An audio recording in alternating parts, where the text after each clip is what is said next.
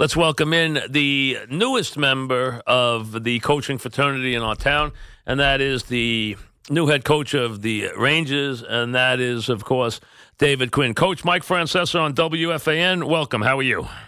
I'm doing great, Mike. Thanks for having me on. My pleasure. So how does it feel to now be the head coach of the New York Rangers? Pretty unbelievable. I think if you talk to anybody in the hockey world, the coaching world, if they could pick a job they would have, I think the New York Ranger job would be number one on a lot of guys' lists. So it's just an incredible opportunity, and I can't wait to get started. You obviously, we know your background and your success in college hockey, especially at Boston U. And I checked with some people who have come through and have rubbed elbows with you, and they told me that you are a hockey lifer, but also a very personable guy who will be very easy to for the New York fans and media to like. Is that a fair scouting report? I sure hope so. It's nice to be liked, that's for sure, in this town. It's nice to have people say those types of things, but at the end of the day, it's about winning and losing. And you can be as likable as possible, but at this level and in this town and really in all professional sports, you got to get it done. You got to win, and I certainly am aware of that. What is the foundation that is most important, Coach, that brought you to this point and now has you where you are right now as this coach? I mean, you've been in the NHL as an assistant. You've gone through the college route. Building this foundation, what's been the thing that has made you the coach you are as you get ready to take over this team? Well, I've been very fortunate. I've coached at a lot of different levels. I was an assistant coach in college for a while.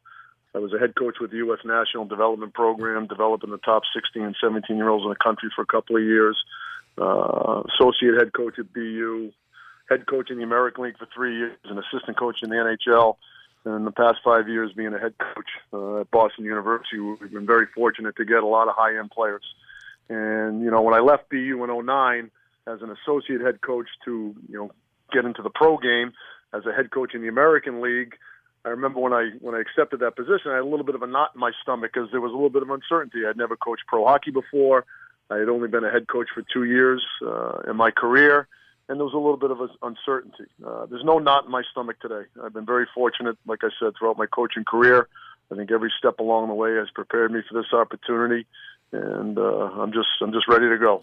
Did you take those steps? Did you enter professional hockey and then as an assistant in the NHL? Did you do that so with an eye towards becoming a head coach one day? Was that something that was a goal?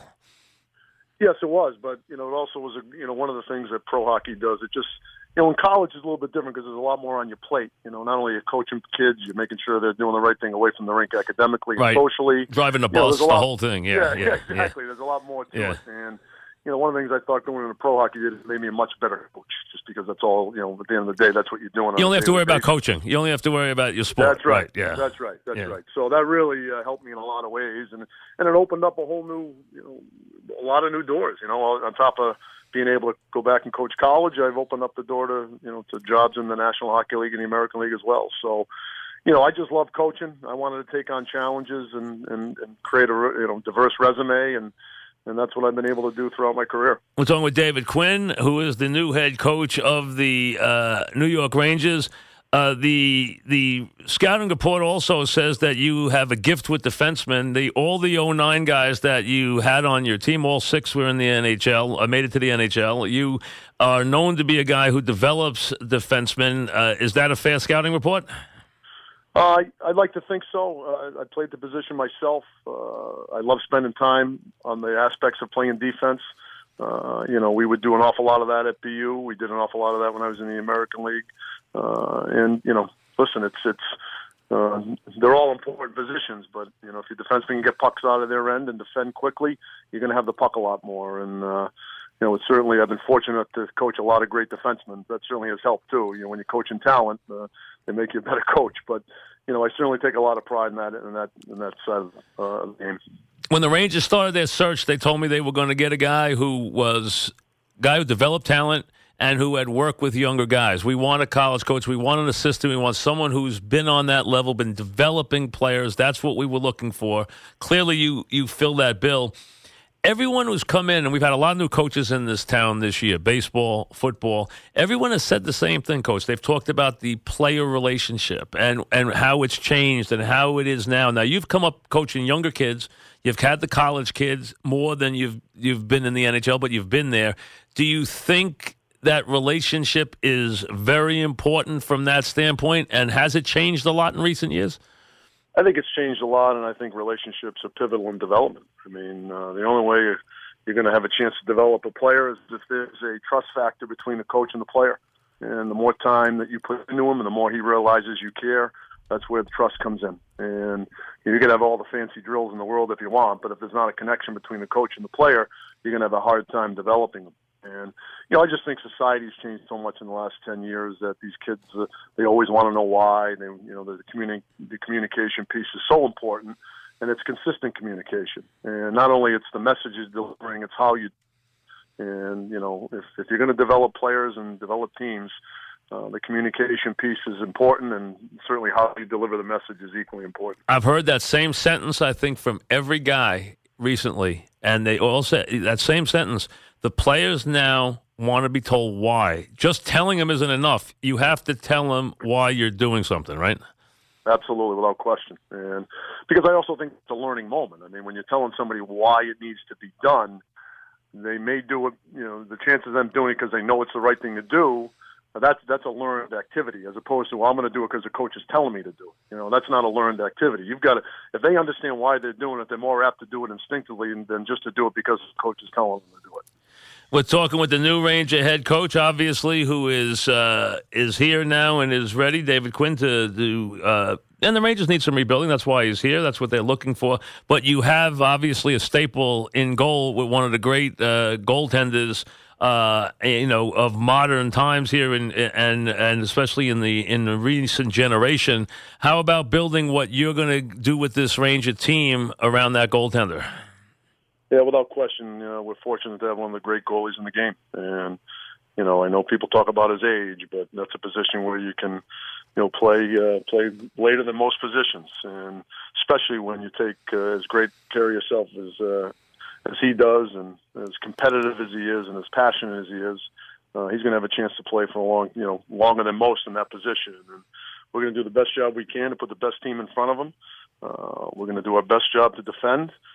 Spend more time in the offensive zone, and he's a big piece of the future here moving forward. What kind of style now, as you develop what is going to be obviously a much younger team than the Rangers have had in recent years, the way things have gone, what kind of team should the fans look for from you? What kind of style? What should we look for? Well, a puck pressure, puck possession game that's built around defense. And, you know, defense isn't just what goes on in the defensive zone. When there's a change of possession, whether it be in the offensive zone or the neutral zone, we want to get it back as quickly as possible. And we want to take away time and space. We want to make people uncomfortable.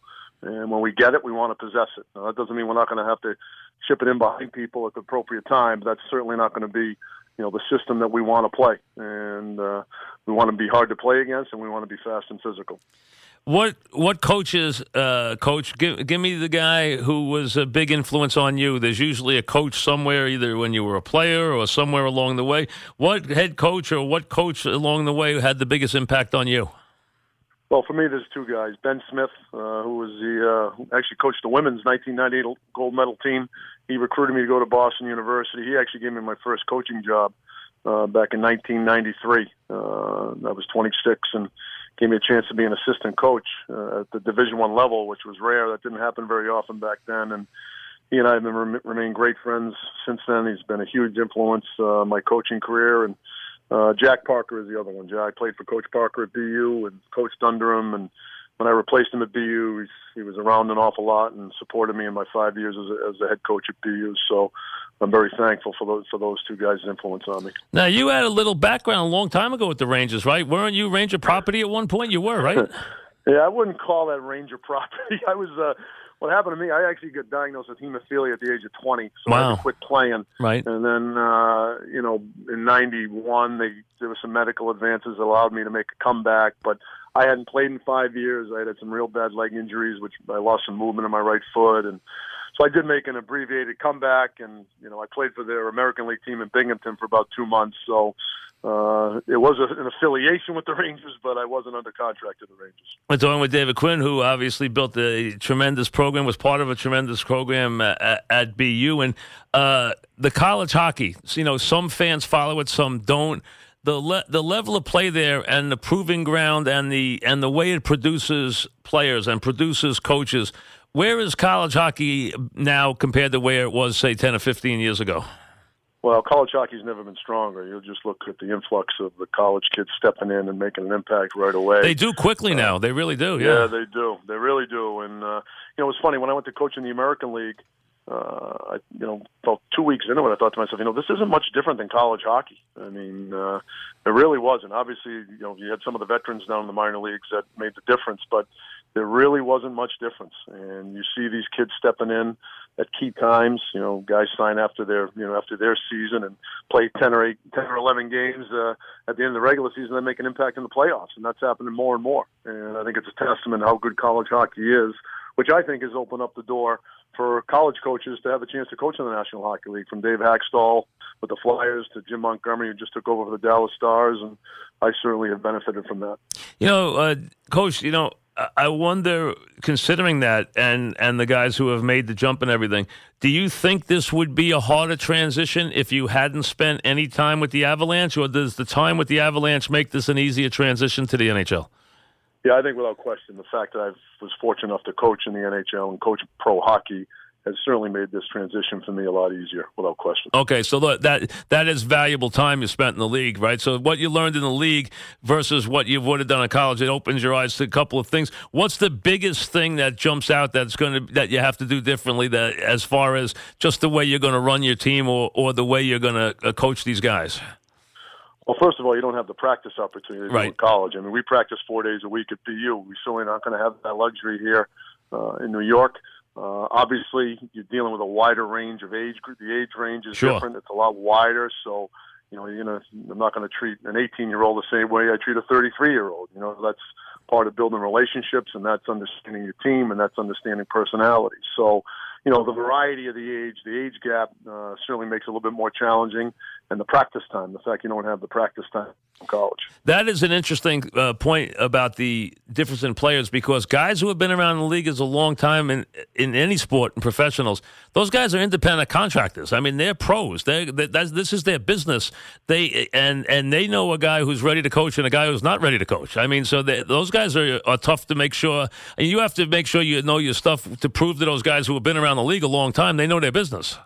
It's funny you say that, because when I first coached in the International Hockey League, my friends said, "What's the difference?" I said, first of all, it's almost like you're on trial the first few weeks. They want to know what you know. Yep. You almost gotta, you've got to show to them, hey, does this guy know his stuff?